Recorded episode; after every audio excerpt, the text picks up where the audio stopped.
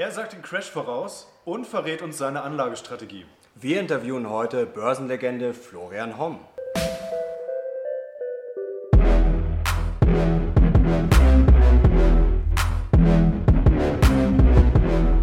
Servus Leute und herzlich willkommen in unserem neuen Video. Die Jungs von der Mission Money sind back. back! Und heute können wir behaupten, stolz, heute haben wir wirklich einen Special Guest, eine der schillendsten Persönlichkeiten an der Börse. Er hat den B V B gerettet, hat einen der größten Hedgefonds Deutschlands verwaltet und hatte auch eine etwas abenteuerliche, spannende Phase in seinem Leben. Da werden wir da auch nochmal drauf eingehen, aber jetzt sagen wir erstmal herzlich willkommen, Florian Homm. Bin gerne hier, danke. Ja, vielen Dank, Herr Homm, dass Sie da sind. Sie haben unter anderem dieses Buch hier geschrieben, Erfolg im Crash, und darin schreiben Sie, die Börsen würden moni- äh, momentan manipuliert werden. Von wem und warum? Was ist da der Hintergrund? Das ist ja keine äh, schwarze Magie. Mhm. Wenn ich mache den einfach den Tatbestand, ich muss gar nicht großartig das hin und her kommentieren. Sie haben in Junkbond-Anleihen in Europa eine Verzinsung, liegt bei ungefähr zwei Prozent, also vierunddreißig Basispunkte unter den vergleichbaren zehnjährigen U S-Staatsanleihen mit Doppel-A plus. Hm. Und äh, Junkbond-Anleihen in den U S A rentieren grob um die sechs Prozent.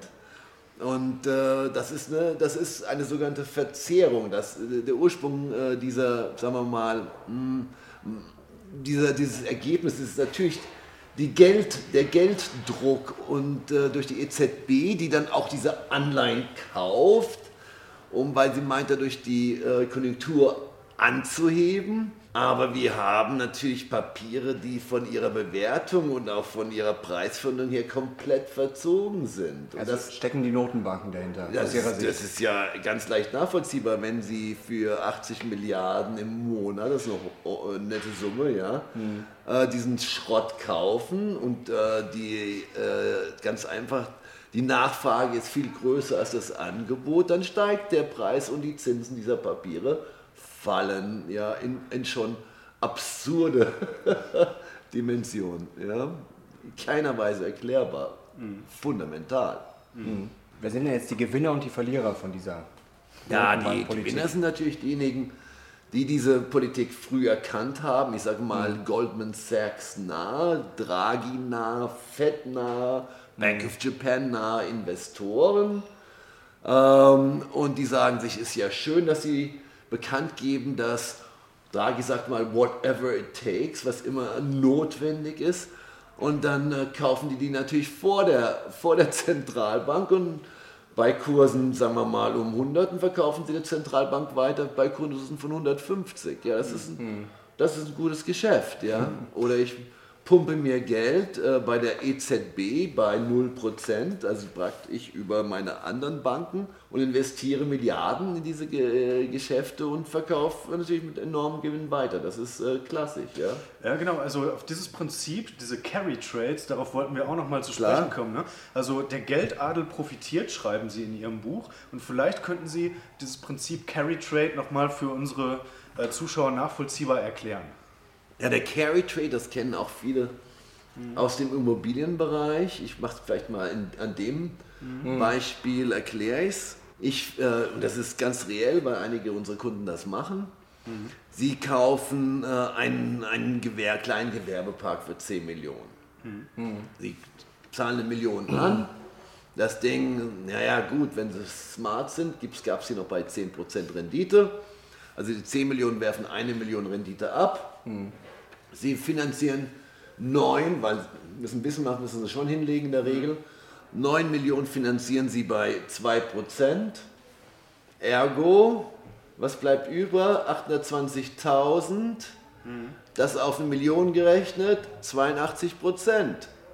Mhm. Carry Trade, Klingel, Bimmel, Bimmel, kann nicht der normale Bürger machen. Mhm. Aber der Geldadel lebt davon, ob sie das jetzt mit Anleihen machen oder mit Immobilien, ist doch vollkommen egal. Wollte ich jetzt gerade sagen, neun Millionen aufnehmen, nur eine Million hinblättern, das, das, das kann ja der normale Onkel Heinz zu Hause. Ja, sein. Also jetzt nicht ganz. Also wenn jemand, äh, sagen wir mal, sehr nach Schnäppchen ach, auf Schnäppchen achtet, es muss ja auch vermietet sein, ja, mhm. gut vermietet sein, die Rendite muss auch stimmen. Das kann man auch im Klein-Klein machen. Okay. Ähm, Ja, es gibt sogar Währungen, da möchte ich nicht zu viel reingehen, weil wir das in unserem Börsenbrief erklären. Hm. Aber sie kriegen aktuell in, in, in, in einer Superwährung äh, festgehalten bei vier Prozent. Und sie beleihen äh, das in Euro mit einem Prozent. Sie sichern sogar noch die Währung ab. Mhm. Und sie tun da das einfach nur zweimal Hebel. Wir reden über eine Bonität Doppel-A, ja? Also besser als Commerzbank und Deutsche Bank. Mhm. Und dann kommen sie auch blind auf zehn Prozent. Also wenn sie es ein mhm. bisschen aggressiver machen, kommen sie auch auf dreißig Prozent. Grundvoraussetzung wäre wahrscheinlich ein Depot, Größenordnung, ja, eine halbe Million, Millionen. Mhm. Aber ein kleines Apartment gut schießen geht auch. Ich sage was ganz Verrücktes, wir haben andere Kunden, die beschränkte Mittel haben, das heißt, der kleine Investor muss nicht unbedingt aufgeben. Ja? Mhm. Die haben sich eine Wohnung gekauft für zwölfhundert, dreizehnhundert Quadratmeter in Prag, für ja, hunderttausend, achtzig Quadratmeter, zahlen auch wieder nur sehr wenig an und die wird dann über äh, Airbnb aktiv vermietet mhm. und sie wird auch aktiv gemanagt, die ist ungefähr zweihundert Tage im Jahr ist sie okay. äh, vermietet. Da kommen die auch auf zwanzig Prozent Rendite, dreißig Prozent mhm. Rendite. Also äh, es gibt kein Gesetz, das besagt, dass der Kleininvestor chancenlos ist. Es ist schwerer, aber äh, der Privatinvestor, Kleininvestor, Privatinvestor und etwas vermögender Investor kann das Spiel auch spielen, aber der kriegt die Infos nicht von seinen, ja, nicht bös gemeint, aber Sparkassen oder Volksbanken mhm. oder Commerzbankenberater in der Regel nicht. Ja? Das ist äh, ein Geschäft, was bei den großen Family Offices ist, bei den großen institutionellen, was von sehr professionellen, abgeklärten Leuten mhm. äh, strukturiert wird und die beschäftigen sich mit dem Retail-Markt normalerweise. Jetzt heißt Ihr Buch ja Erfolg im Crash, also das heißt, es muss ja erstmal einen Crash geben. Sie prognostizieren ihn bis spätestens äh, Ende zweitausendneunzehn. Ende ja. zweitausendneunzehn. Was macht Sie da eigentlich so sicher, Herr Homm? Also es gab ja sehr viele Crash-Bücher. zweitausendelf und zweitausendvierzehn, ja, mhm. die also das nicht nach vorne geschoben haben, mhm. ähm, weil sie ganz, ähm, äh, sag mal, gedacht haben, es ist alles wie normal. Die durchschnittliche Wirtschaftserholung äh, wird mit fünf Jahren bemessen, aber wenn die Zinsen, wie wir vorher gesagt hatten, so stark, künstlich komprimiert werden auf Null, mhm. sogar in den Minusbereich, dann äh, ist die Wirtschaftserholung läuft länger. Ja, also Manipulation dieser Form führt zu einer längeren Wirtschaftsdynamik. Mhm. Und äh, die längste Wirtschaftserholung war äh, bisher seit neunzehnhundert äh, gut gemessen, waren hundertneunzehn Monate, wir haben jetzt hundertfünf Monate erreicht. Wir sind jetzt in wenigen Monaten bei der zweitlängsten Wirtschaftserholungsphase überhaupt. Und zweitausendachtzehn hat man die längste dann erreicht, ähm, Anfang zweitausendneunzehn. Und man kann nicht gewisse äh, Erdanziehungskraft der Wirtschaftsdynamik, der Vergreisung der Gesellschaft, der drohenden Digitalisierung, der Verdrängung wie den Amazon-Effekt, das kann man nicht, mhm. das können auch Zentralbanker nicht außer Kraft setzen, wissen Sie? Äh, die sind zwar mächtig, aber nicht allmächtig. Ganz kurze Frage dazu, ja? Wenn Draghi jetzt nicht eingegriffen hätte, uh, whatever it takes, haben Sie vorher schon angesprochen, dann hätten wir den Crash wahrscheinlich schon längst gehabt, oder? Das ist sehr wahrscheinlich. Ähm, die Draghi-Billig-Geldpolitik hat ja auch dazu geführt, dass die italienischen, äh, italienische Regierung mal wieder einen fetten Banking-Bailout hingelegt hat mhm. von dreißig Milliarden mit vier äh, italienischen Banken. Klar, und dann hätten die wahrscheinlich eine Rendite von sieben Prozent, mhm. mehr als, weil sie qualitativ doch noch schlechter sind als die amerikanischen Junkbonds. Ja, das ist denkbar, ja, das ist denkbar. Aber äh, man muss auch, man muss leider äh, mit diesen, mit der Manipulation muss man sachlich umgehen. Mhm. Und nicht, man muss auch nicht Recht haben wollen. Man muss mhm. es als Faktor einspielen, genauso wie eine Steuerreform in den U S A oder Herrn Powell, ja, der die Yellen-Politik vor, äh, weiterführt und so weiter. Muss mhm. Japan im, im Auge haben und so weiter. Ja. Speziell die U S A sehen Sie ja momentan relativ kritisch. Warum und an welchen Indikatoren machen Sie das fest? Also äh, es gibt sehr viele konträre Indikatoren, ähm, die, ähm, die eine sehr hohe Verlässlichkeit haben. Äh, und dann gehe ich so ein bisschen auf, auf so richtig wichtige Makroindikatoren ein. Also, also von den Konträrindikatoren ist natürlich die Anzahl der Börsenbriefe, die bullish sind.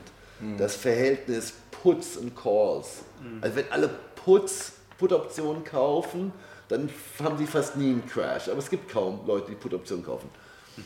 Ähm, der Geizindikator, Greed Indicator, ist bei vierundneunzig, das ist saumäßig hoch. Mhm. Leading Economic Indicators sind auch super, super hoch. Danach folgt auch im Schnitt zwanzig Minuten später danach eine, eine Wirtschaftskorrektur nach unten. Ja? Mhm. Äh, was bin ich kritisch? Ich meine, ich möchte auf keinen Fall ein Crash-Prophet sein. Es geht doch eigentlich nur um Wahrscheinlichkeiten. Ja? Mhm. Welche Wahrscheinlichkeiten, es kann auch sein, dass die U S-Steuerreform die Sache nochmal um sechs oder zwölf Monate verlängert. Wer weiß ich, was weiß ich, aber ich brauche Puffer in der Prognose und ich brauche eine Bandbreite und nicht einen genauen Tag. Was würde denn den Crash oder was könnte den Crash denn jetzt konkret auslösen und wie lange wird er dann auch dauern? Also wie taxieren Also das, das äh, ist keine schöne Botschaft, dass wie lange es dauert, aber erstmal Auslöser, das ist nicht so ganz leicht. Äh, ich, ich, ich, ich bastel mal ein paar ab, ja. Hm. Sie haben zum Beispiel, ja, wenn Sie sauber rechnen und die sozialen und die medizinischen Verpflichtungen der Bevölkerung in, in, beinhalten, dann ist da schon eine starke Überschuldung. Das ist aber eher ein systemisches Problem. Kurzfristigere Probleme sind natürlich, Sie haben einen äh, Industriesektor in China, äh, nehmen Sie die Firma H N A, die an der Deutschen Bank beteiligt ist, bei der mhm. gerade die Bonds, die Anleihen einbrechen. Wir reden über äh, Unternehmen mit dreißig Milliarden Verbindlichkeiten, eine entsprechende Börsenkapitalisierung. Das ist aber nicht nur ein Wert, da gibt es zehn. Es gibt ein ganzes Schattenbuchhaltungssystem und die chinesische Überschuldung ist schon schlimmer als die griechische. Ja? Also es ist ein echtes Wabonspiel. Ja? Ja? Also wir reden mhm. nicht über die offizielle Staatsverschuldung, wir reden über die Firmenverschuldung. Und das okay. Schattenbanking-System, also dreihundertfünfzig Prozent zum Bruttoinlandsprodukt. Hallo, Griechenland ist bei ungefähr hundertachtzig. Mhm. China wird ja eh gerne so als Grund genommen, weil in der Vergangenheit auch schon öfter... Ja klar, man darf nicht vergessen, dass neunzehnhundertsiebenundneunzig bereits eine große Pleitewelle über die chinesischen Banken ging. Und mhm. wenn man sich den Hongkong-Index anschaut, dann hat man vierundvierzig Prozent sind Finanzwerte. Und wenn man sich den Beijing-Index anschaut, äh, sorry, Shanghai, Fehler, äh, dann sind es dreiunddreißig Prozent. Also das sind, das sind Indizes, da, da gären förmlich Probleme. Wenn die Cashquote auf dem niedrigsten Stand ist seit ja, zweitausend und zweitausendsieben, ein schöner Indikator, wie hoch sind Leute investiert, wenn die Margin Loans, wie viel kaufe ich auf Pump, auf Höchststand sind, äh, dann ist nicht so unvorstellbar viel Bewegungsfreiheit, ja, wenn die Zinsen in Europa bei Null sind äh, und man die Wirtschaft noch mehr ankumpelt, was ist denn da äh, für ein Spielraum zu reagieren? Oh, ich werde jetzt die Zinsen in den U S A von eins Komma fünfundzwanzig Prozent wieder auf Null bringen. Da lacht sich doch jeder kaputt. Aber bei den Prognosen, da muss man ja halt immer auch so ein bisschen aufpassen. Also Sie geben jetzt zumindest eine, ja, so, so ein konkretes, relativ konkretes Datum oder einen Zeitraum zumindest an, in dem mhm. Sie ihn, ähm, den, den Crash erwarten. Aber Sie haben zum Beispiel auch in Ihrem Buch geschrieben, dass Sie ähm, ja, Kurzarbeit im Automobilsektor in den U S A eigentlich schon äh, erwartet haben. Jetzt haben wir schon... Ja, das hatten wir aber auch tatsächlich. Wir hatten im, das ähm, Erfolg im Crash, die erste Aufgabe, Auslage kam im Mai und dann hatten mhm. wir, sage, schreibe, das konnten wir auch nicht riechen unbedingt, wir hatten im Juli auch schon diese äh, Special Layoffs, auch bei General Motors und so weiter. Mhm. Das lag aber ein bisschen daran, dass die typischen Abnehmer im Leasingbereich, die Flotte ist irrsinnig verliest, ähm, die Zeitachse äh, bei Autokrediten hat sich auch enorm verlängert und da kam tatsächlich eine Delle rein. Mhm. Ob das jetzt aufgehoben wird, temporär, dadurch, dass es gewisse Steuerentlastungen geben wird, wahrscheinlich in den U S A, kann sein, aber es ist tatsächlich so. Jetzt müssen wir noch kurz klären, wie schlimm der Crash dann wird und wer dann, welche Werte Aktien dann vielleicht auch am meisten verlieren würden. Es geht ja, das Wichtige ist, ist äh, was ich auch, es ist ein Total Return Buch. Mhm. Ja, mir geht es nicht unbedingt darum, die Timing-Frage perfekt zu lösen. Ja, das finde ich ein bisschen vermessen, aber die Zeitfenster, da stehe ich nach wie vor zu, da hat sich gar mhm. nicht viel verändert. Okay. Ja. Okay. Aber es geht doch darum, wir haben zweihundertsiebzehn Jahre, äh, seit zweihundertsiebzehn Jahren die höchste Mischbewertung von Aktien und Anleihen, die erfassen nicht meine Quelle, Deutsche Bank, hm. Bloomberg. Wir haben seit siebenhundertsiebenunddreißig Jahren die niedrigsten Zinsen und wir haben insgesamt zum Weltwirtschaftsprodukt nicht nur die höchste Verschuldung, die Zentralbanken an sich, die Verschuldung der Zentralbanken an sich bedeuten fünfzig Prozent der Weltwirtschaftsleistung, dabei bei diesem Bei diesen Bewertungen ist Argentinien pleite gegangen und Spanien in die übelste Wirtschaftskrise gerutscht. Hm. Das, das ist das Umfeld. Ja? Das heißt, wenn wir auf ein Crash-Potenzial hingehen und wenn wir jetzt wirklich mal über Katalysatoren sprechen, wenn irgendwann mal diese, das passive Investieren über E T Fs sozusagen dreht, hm. und die E T Fs sind so mächtig, das passive Investieren, dann müssen die genauso wie sie nach oben aufbauen, nach unten abbauen. Das hm. heißt, die Wahrscheinlichkeit, dass der nächste Crash nach unten noch stärker ist als der letzte, ist hoch. Hm. Die Chance, dass wir jetzt, also praktisch, wir, wir schaffen es in die längste Wirtschaftserholung äh, Amerikas seit gemessen ungefähr achtzehnhundert, ich bin nicht so sicher, äh, aber wir würden das schaffen. Wir würden noch gewisse Höchststände von zweitausendsieben an den Börsen mitnehmen, oder aus, noch besser aus dem Dotcom-Crash, dann haben wir vielleicht zwanzig, dreißig Prozent Chance nach oben. Negiere ich nicht, mhm. Wie weit kannst aber du wir haben achtzig Prozent Risiko. Es okay. hört sich verrückt an. Aber Sie müssen drüber nachdenken, Dotcom-Crash ist der Nasdaq auch um achtzig Prozent gefallen, mhm. der DAX über sechzig Prozent. Mhm. Ja, wir bewegen uns laut Q-Index, nein, ja klar, ist möglich, mhm. geht nur um Chancenrisiko. Laut Q-Index bewegen wir uns am höchsten Stand um zweitausend, ja, das war eine ganz besondere Bewertung im Dotcom, äh, in der Dotcom-Phase. Äh, beim Schiller-Index sowieso und beim Warren Buffett-Index, immer der Index des reichsten, nee. eines der reichsten Männer der Welt, auch Toppy. Also das, das, das, da muss verdammt viel gut gehen, damit die Story weiterläuft. Jetzt haben wir aber damals nicht die äh, Situation gehabt, dass die Notenbanken auch so extrem die Märkte äh, geflutet und manipuliert ja. haben. Könnte das jetzt wirklich der schlimmste Crash aller Zeiten werden? Weil wir eigentlich im Neuland sind, ja, bei diesen vorher angesprochenen Themen, Wertungstechnik mhm. und natürlich auch bilanzstrapaziert sind, recht wenig Spielraum haben, ja, ist mhm. natürlich das Risiko, dass der Crash, der jetzt bevorsteht, a, härter sein kann. Es kann aber auch ein, ein, ein, ein Ab- Abmurksen sein, ja, äh, à la äh, Topix, der ist vielleicht der, ein interessanter Vergleich, neunzehnhundertneunundachtzig ist der Topix in Japan ähm, bis heute gefallen und liegt noch immer vierzig Prozent unter seinem Höchststand. Also es ist ein neunundzwanzig Jahre langer Bärenmarkt. Also entweder wir kriegen so eine richtig lange äh, Stagflation vielleicht oder so eine richtig lange... Di- ich nenne das, ich nenne, ich nenne das eine Sklerose, die schlecht... Ja. Sklerose. Ja. Mhm. Also dann dreißig Jahre Japan hier schön genau. in Deutschland. Oder fragen, wie lange könnte das dauern? Wir können uns als Deutsche sowieso nicht von diesen äh, großen Trends entziehen. Mhm. Wir haben einen riesen Vorteil gehabt in der Phase, in der, in der die, die westliche Welt äh, gelitten hat. Ja, äh, auch im Dotcom-Crash schon ist China weitergewachsen. Ist ein ganz wichtiger Exportpartner für uns. Mhm. Äh, und wir sind, die deutschen Firmen sind auch relativ gut positioniert. Also dass wir konnten gewisse Sachen ausgleichen. Wir waren auch nicht so überschuldet wie die Spanier, privat. Wir sind, die Deutschen sind nicht privat groß überschuldet, der Staat auch nicht besonders, die Firmen auch nicht besonders. Das ist eine Insel, ja. Aber wenn es richtig rumpst, dann wird diese Insel auch definitiv in Mitleidenschaft gezogen. Eine Frage noch dazu. Ja? Wird es jetzt wieder die Tech-Werte am schlimmsten erwischen oder sind das vielleicht genau die, die Amazons, Googles, Facebooks, die das vielleicht sogar am besten überleben könnten?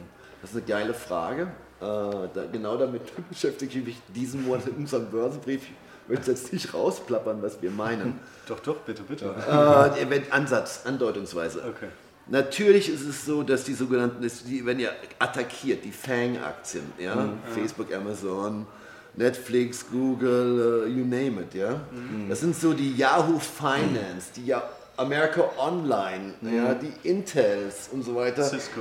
Und Cisco aus, äh, aus, aus dem Jahr ähm, zweitausend. Und da von diesen damaligen Fangwerten haben es nur zwei überlebt. Das, mhm. Ich meine, die, mhm. das ist sagenhaft, oder? Ja, ja. Das heißt aber, innerhalb der heutigen Fan-Community gibt es Unternehmen, die wachsen dreißig, vierzig Prozent und sind relativ vertretbar bewertet. Und es gibt diejenigen, die Price to Perfection, also die einfach perfekt. Da muss alles stimmen. Also das gibt's, auch da gibt es ein Gefälle. Und ich möchte jetzt nicht die Namen raussprudeln, ja. Mhm. Aber es gibt zwei, drei, die durchaus äh, wachsen werden und die Bilanzen haben, dass sie die Krise überstehen. Könnte es vielleicht ja. auch Übernahmen geben, sei mal, dass dann eine Apple, eine Netflix schluckt oder sowas? Also die, dieser spezifische Fall würde mich sofort dazu führen, äh, Apple massiv zu shorten. Aber, aber M und A-Aktivität passiert doch sowieso nur, wenn das Geld locker ist. In jeder mhm. Horse ist die Mergers and Acquisitions aktiviert. Das Geld ist günstig, Leuten fällt nichts mehr ein, sie müssen Wettbewerber kaufen, Aktien zurückkaufen oder Dividenden erhöhen. Ja? Mhm. Und das ist eine Horse-Erscheinung. Mhm. In der Besserentscheidung sind alle knapp bei Kasse Außer vielleicht Warren Buffett, der hat noch, äh, jetzt ist er, ist er nur, sowieso nur achtundfünfzig Prozent investiert, der sagt sich dann, an mich, an mich, an mich, an mich, an mich. Ja. Ob's, ob dann das Facebook macht, äh, Google mit, äh, mit ihren kombinierten hundertdreißig Milliarden, mhm. äh, kann ich mir vorstellen. Also wir haben jetzt zwei Szenarien sozusagen für den Crash, darauf komme ich nochmal kurz zurück. Also einmal, es geht äh, richtig quick and dirty runter, äh, bis zu sechzig, achtzig Prozent möglicherweise, oder wir haben halt so eine ganz lange Eiszeitphase oder Sklerose, wie sie es nennen. Mhm. Ähm, wir haben ganz viele äh, Leute in unserer Community, die darauf schwören, buy and hold. Was sagen Sie denen? Ist das also die richtige Strategie? Ganz sachlich, ähm, absurde Bewertung, extreme Vergreisung in der westlichen Welt, nicht nur bei uns in Europa, auch in Japan, zunehmend in China, Korea, mhm. Taiwan, das ist ja achtzig Prozent der Weltwirtschaftsleistung. Mhm. Wir haben Wir haben natürlich auch einen Digitalisierungseffekt, wenn man sich die McKinsey-Studie ein bisschen genauer anschaut zu dem Thema, dann sagen die, vierundzwanzig Prozent der Jobs gehen flöten bis zwanzig dreißig, das ist ein heftiger Faktor. Hm. Es gibt nicht nur Digitalisierungsgewinner, ich meine das jetzt ganz äh, ironisch. Hm. Ähm, und in der Phase, Buy and Hold ohne Portfolioabsicherung, das ist aus dem Chance-Risiko-Verhältnis gesehen lebensmüde. Hm.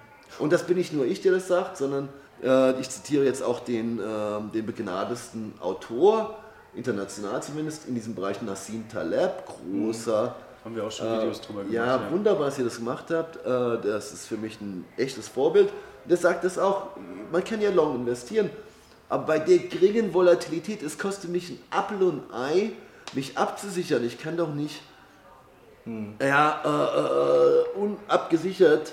Ich, äh, hier rumzocken.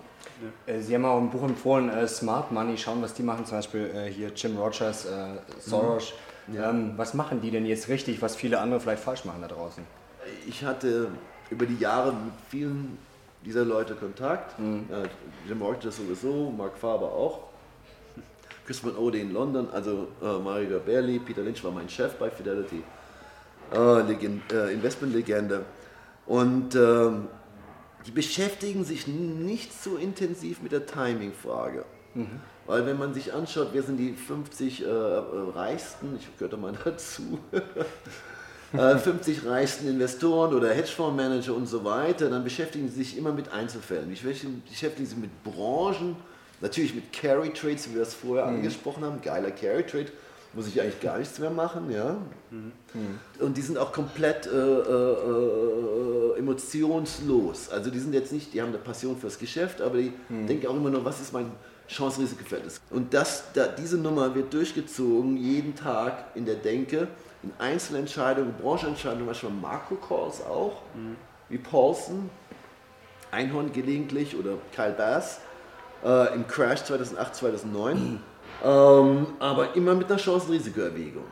Kommen wir mal dazu, das so ein bisschen für die Privatanleger zu operationalisieren, sage ich ja, jetzt mal. Ja, gerne. Ähm, Privatanleger äh, können ja per se erstmal keine, keine Leerverkäufe machen oder die Hürden müssen schon sehr, sehr mhm. groß sein. Äh, Sie können mich gleich korrigieren, ja. Ich äh, fasse nur mal ein bisschen zusammen. Äh, Sie können im Prinzip fast nur shorten mit äh, Zertifikaten oder Optionsscheinen, und die Optionsscheine, die werden ja von den Banken ausgegeben, die stricken die Bedingungen so, mhm. dass sich das oftmals nicht so rechnet. Ähm, jetzt habe ich sehr, sehr viele Thesen aufgestellt, vielleicht können Sie das Nein, das ist eine super wichtige Frage äh, für die Zuschauer. Man kann ja so rum äh, theorisieren, wie man will, aber mhm. es ist n- nicht anwendbar. Fakt ist wirklich, dass neunzig Prozent der äh, Derivate, Optionen, ja, Optionsscheine auch zum, zum großen mhm. Teil wertlos verfallen. Ja? Mhm. Ähm, das mit dem Leerverkauf, das stimmt nicht ganz, aber okay. Wie geht's überhaupt? Da gab es überhaupt keine Fachliteratur bis vor einem Jahr, und dann haben wir so ein, fast schon ein Pro-Bono-Buch geschrieben, weil es war viel Aufwand äh, und es bringt natürlich nicht riesige Erträge, äh, die Kunst des Leerverkaufes. Mhm. Und jeder Retail-Investor in Deutschland kann über zwei Broker, die auch gut aufgestellt sind, die sind auch ja, äh, inländisch aktiv, aber ausländisch positioniert, ist auch ganz lecker, lustig, da so ein Konto nicht nur in Deutschland zu haben, wer weiß, was passiert. Aber die kann man eine Leihe organisieren, auch in kleineren Beträgen. Mhm. Äh, die andere Option sind die sogenannten Contract for Differences. Okay. Mhm.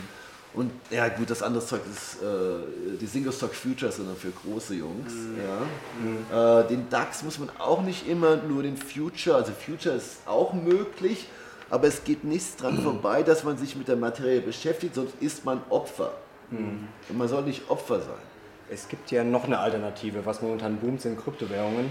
Sie hatten das ja auch mal, den Bitcoin auch mal empfohlen, aber jetzt sagen Sie ja mittlerweile, ja, was viele natürlich auch sagen, was auch logisch ist, ist zu teuer oder doch nicht? Ja, also wir haben, ganz interessant, das ist, ist eigentlich ein Thema für sich. Also wir hatten im Erfolg im Crash fünf Kryptowährungen empfohlen, mhm. die haben im Schnitt fünfhundert Prozent gemacht, innerhalb von, glaube ich, sechs, sieben Monaten. Da sind aber noch ein, zwei dabei, die wir heute noch empfehlen. Und können Sie die nochmal nennen? Oder ist das, äh, was das also I O T A ist durch die Decke gegangen. Okay, ja gut. Äh, hatte ich, hatte ich vor kurzem. Und die hatten wir aber im Erfolg im Crash und im Börsenbrief. Und im Börsenbrief mhm. haben wir noch zwei, die äh, knallen, die zichen. Also vielleicht, ja, soll, müssen wir das irgendwann mal erklären, wer die anderen zwei sind. Also da gibt es ja viele, so E O S, Neo, Sentinel. Ja, nein, es gibt dreitausend. Ja? Ja, ja, davon klar, können Sie äh, vielleicht dreißig ernst nehmen. Mhm.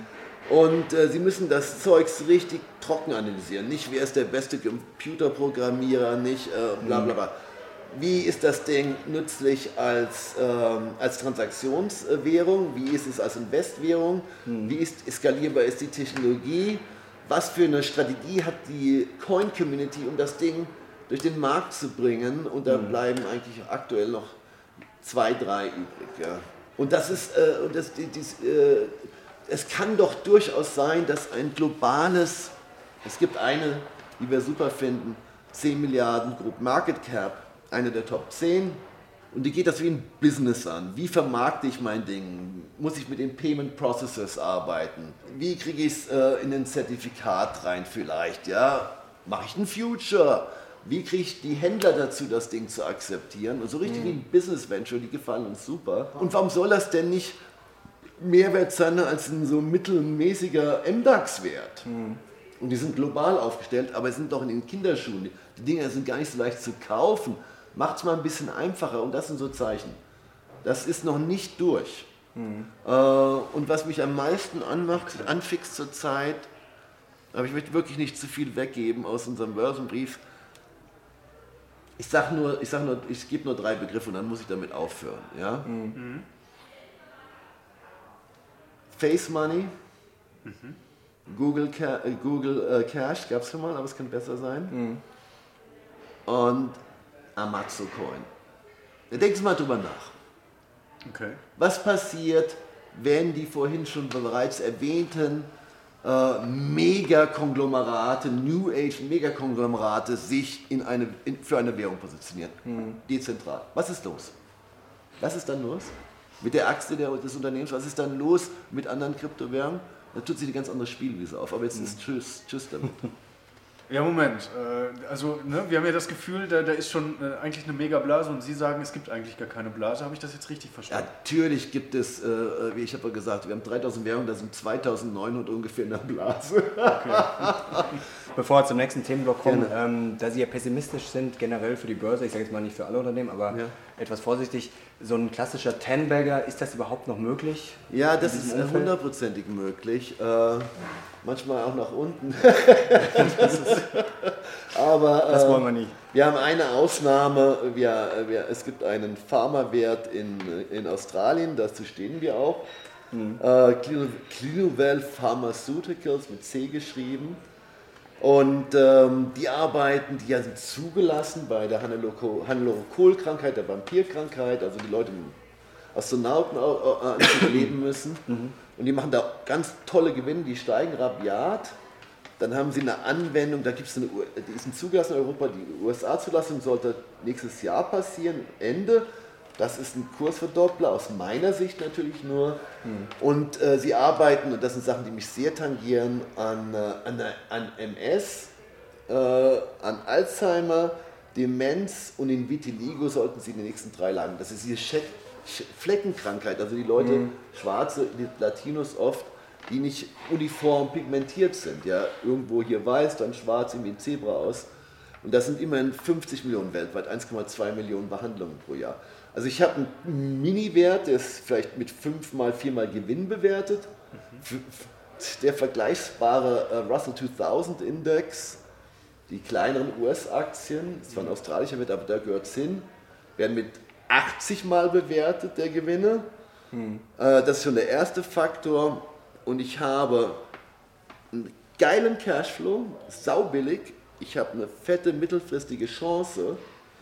Und äh, ich habe langfristig ich, mindestens vier Blockbuster. Also langfristig drei Blockbuster, mittelfristig ein Blockbuster. Und ich habe eine geile Unterbewertung auf dem Zeugs, auf dem ich sitze. Und das ist ein Verzehnfacher. Aber die Dinger findet man nicht leicht in der Börsenhosse, okay? Mhm. Mhm. Die findest du leichter, wenn alles sechzig, siebzig Prozent gefallen ist. Dann rentieren nämlich Aktien wie B A S F zehn Prozent Dividendenrendite. Das vergessen die Leute da mhm. ganz leicht. Jetzt haben wir natürlich noch ein Thema auf der Agenda. Äh, wir haben es angesprochen, ein bisschen äh, Vergangenheitsbewältigung wollen wir jetzt mit Ihnen mal betreiben hier. Ähm, gegen Sie sind ja ein paar juristische Vorwürfe äh, erhoben worden. Ähm, was sagen Sie denn dazu? Also ich, ich bin ja, glaube ich, der einzige äh, Kunde meiner diversen Anwaltskanzleien, der schon seit langer Zeit sagt, bitte, bitte, bitte verklagt mich morgen. Weil es gibt nur eine mediale Verurteilung, das ist richtig, ich saß auch mal in Auslieferungshaft, hm. aber es gibt keine Anklagen und es gibt keine Verurteilung und die Vorwürfe, über die wir heute sprechen, die datieren in das Jahr zweitausendvier, zweitausendsieben, das sind ja dreizehn, vierzehn Jahre her. Man sollte mal zur Anklage kommen. Ja? Wenn es ein einfacher und wenn es ein klarer Fall ist, bei Madoff haben sie sechs Wochen gebraucht.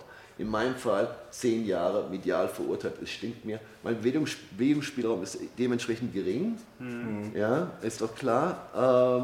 Und so oder so soll es mal zum Spruch kommen. Was, ist denn, was wird Ihnen denn da vorgeworfen? Konspirative Manipulation und, und Stock-Pushing. Ja?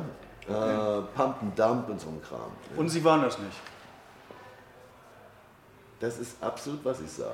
Okay. Sie sagen das so, äh, Arschloch verschuldet, ja, gib mal zu oder wie reagiert nein, nein, nein, nein, nein, jetzt äh, ganz ernsthaft. Ich, ich mache ich, ich mach's sogar, ich halte und dann, dann, das passt ja wirklich eher, ja, ich bin im, im Ermittlungsverfahren seit zehn Jahren, deswegen ein bisschen vorsichtig, aber mhm. meine Prämisse ist tatsächlich, ich war das nicht, ich kann es auch nicht gewesen sein, weil ich nicht da war. Und es ist genauso pervers, mich als Flüchtling zu bezeichnen, wenn ich fünf Jahre, fünf Jahre lang vor der Bundesanwaltschaft in Lausanne verhört werde und mich verhören stelle, werde aber medial als flüchtig bezeichnet. Ja? Hm. Dann sagte die N Z Z, Neue Zürcher Zeitung, die hat das mal endlich recherchiert und nannte mich dann das Gespenst von Lausanne. Ja? Hm. Aber mich gab's. Ja? Ich habe mich den Sachen gestellt. Jetzt muss man eine dumme Frage, wir sind jetzt ja. beide keine Juristen, weil sie sagen, das zieht sich seit zehn Jahren hin, das, sowas kann ja nicht ewig dauern, oder? Ja, die, ja die, äh, in der Schweiz ist das, äh, ist die, die, ist die Statuten, also das kann fünfzehn Jahre dauern, ja. Okay. Es ist für Deutschland fast unvorstellbar, äh, dass ein Verfahren zehn Jahre vor sich, vor sich hergeschleift wird, also wirklich fast. Gibt es fast keine Präzedenzfälle. Mhm. Ja. Jetzt wollen wir nicht zu sehr in die juristischen ja. Details gehen, ja. vielleicht noch ein bisschen aufs Moralische sozusagen. Ja. Sie haben mal bei Maischberg gesagt, ich war amoralisch. Was meinten Sie denn da damit? Ich hatte keine Moral. Das ist genau das Wort. Nicht immoralisch, mhm. amoralisch. Also ist mir vollkommen egal, mir ging es wirklich nur um maximale äh, Returns, risikoadjustiert. Und ob das jetzt, äh, ich sag mal, Wellness-Anlagen waren, Ähm, oder ob es äh, ein Fußballclub war oder ob es äh, eine k- relativ aktive Sterbehilfe beim Schiffsbauunternehmen wie Bremen kann man, das war mir vollkommen egal. Ging mir nur um Chancen-Risiko-Verhältnis, also amoralisch. Das ist mhm. absolut richtig. Jetzt, ähm, wenn man quasi so eine Zeit mitgemacht hat äh, wie Sie, kommt einem da Geld eigentlich noch, also welchen Stellenwert hat, hat Geld denn jetzt immer noch? Ist das so ein bisschen zur Nebensache geworden? Wie kann man sich das bei Ihnen vorstellen? Also ich bin jetzt wirklich richtig dankbar dafür, dass das, ich habe das, habe vieles als Spiel gesehen, ja, okay. ähm, weil ich bin wirklich unvermögend, ja, ich sage jetzt mal, das ist ja, kann man sagen, blöd und unvermögend, wirtschaftlich unvermögend ähm, und habe hab eine Distanz, ja, also wenn man sich darüber nur definiert, hat man keine Chance, wenn es weg ist, ja, weil es mhm. ja Bestandteil deines Die Amerikaner sagen Net Worth. ja. Und äh, ich bin eigentlich happier als zur Spitze meiner Macht, meines, meine, meines Kapitals, äh, weil ich ganz äh, gar nicht wahrgenommen habe, dass äh, das ein gutes Gespräch, das hätte ich früher sicherlich nicht gemacht, für vierzehn Minuten hätte ich gedacht, in der Zeit muss ich ja mindestens zwanzigtausend verdienen. Ja? Sondern das gehen, die nerven mich hier. Ja? ähm, und äh, dann ein gutes Gespräch, auch, auch direkte, äh, heftige Fragen. äh, ist alles in Ordnung. Ja? Und dass ich jetzt meine Freundin sehen darf heute Abend und nicht die äh, irgendwo zwischen sechzehn Geschäftstermine noch einbuchen für fünfundvierzig Minuten. Und so, so ganz banale, einfache Sachen, äh, mit meiner Tochter mal zu telefonieren, dass die, mein Sohn kommt zu Besuch. Ey, verdammt normal. Das wusste ich vorher nicht. Das hört sich verrückt an, aber das war mir nicht wichtig. Hm. Ja, ich hoffe, wir haben Sie jetzt äh, nicht allzu sehr genervt. Ähm, Nein. Eine, eine Abschlussfrage. Eine Abschlussfrage haben wir denn noch, äh, und zwar zum, zum B V B. Ich bin ähm, B V B, großer B V B-Sympathisant, ja. Sagen wir es so. Äh, wie lief das denn äh, damals ab, als Sie den B V B sozusagen gerettet haben oder wieder groß eingestiegen also ich, sind? Also es war extrem schwer für die Leute, die in, in, in Herrn Watzke, Herrn Theis, auch Herr Raubal äh, im B V B selber diese Veränderung durchzuziehen. Äh, auch in den Gremien waren sehr, sehr, sehr, sehr gut bezahlte äh, Niebaum-Fans mhm. äh, oder Abhängige. Und äh, da musste jemand, äh, der unbelastet war, extern an die Sache. Mhm. Und ich wollte es ja eigentlich gar nicht. Ich wollte ja eigentlich nur ein fettes Paket an entweder Mittal, äh, vielleicht auch einen bekannten Österreicher oder einen sehr, sehr bekannten Oligarchen durchhandeln. Das stand alles so gut da. Okay. Mhm. Äh, war alles durch eigentlich. Und dann zeigten sich außerhalb der Bank immer mehr Schulden, immer mehr Verluste. Und dann war ich mit der Position verheiratet. Da habe ich gesagt, entweder schreibe ich es ab oder ich ziehe die Sanierung durch. Und dann wurde wirklich sachlich an die Sache gegangen. Und der Watzke hat einen tollen Job gemacht, der Theis, der Finanzvorstand, hat auch einen tollen Job gemacht. Das war nicht eine Einzelaktion, ich habe den Verein nicht gerettet. Das war, eine, war ein Team-Effort, der Raubal war auch sehr engagiert. Und da hat man Sozialisten, Kleinunternehmern, Finanzhai, Heuschrecke und einen trockenen Zahlenmensch. Und äh, selbst Morgan Stanley, die Heuschreckenbank, hat noch mitgearbeitet und, und äh, einige der lokalen Schuldner. Da waren siebenunddreißig Kreditnehmer, die wollten die alle abwürgen. Da wurde auch mal, wurden auch klar, klärende Gespräche geführt, dass das nicht medial für die gut wäre, wenn sie drei Millionen B V B-Fans gegen sich haben. Ja, das das war, war abenteuerlich und hat nicht mal Gewinn gemacht. Ja. Hat sich im Nachhinein auf jeden Fall gelohnt. Ja, es war emotionale Bereicherung, hat viel Zeit in Anspruch genommen und hat keinen Gewinn gemacht. Aber ich bin happy, dass ich es gemacht habe. Ja, langfristig hat sich das ja richtig gelohnt. Mann. Ja, wie denn? Ja, durch die... Medial? Also, nee, ich meine für, für den B V B. Für den B V B war es richtig. Für Sie jetzt vielleicht nicht unbedingt. Nee, nee, nee, klar. Es war, es, es war genau das Richtige. Und natürlich, und wenn unsere Fonds, Fondseigner ein bisschen länger mitgespielt hätten, hätten sie ja, ja einige verzehnfacht. Also mhm. äh, das war auch wirtschaftlich sensationell gut.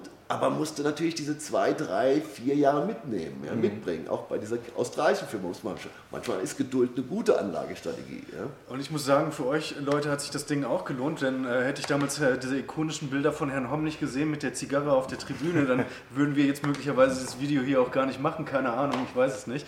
Ähm, Vielen, vielen Dank, Herr Homm, dass Sie sich hier vielen die Zeit Dank. Für uns genommen haben. Es war super spannend, Leute. Schreibt es doch mal bitte in die Kommentare, wie ihr das fandet. Lasst idealerweise einen Daumen nach oben da. Tummelt euch auch gerne auf dem äh, YouTube-Kanal von Herrn Homm. Äh, blenden wir euch auf jeden Fall mal unten ein oder packen es in die Beschreibung rein. Wir sind jetzt raus. Macht's gut. Bis bald. Wir sehen Ciao. Uns. Ciao. Und ich sage, ich habe mich zu bedanken. Vielen Dank. Gerne.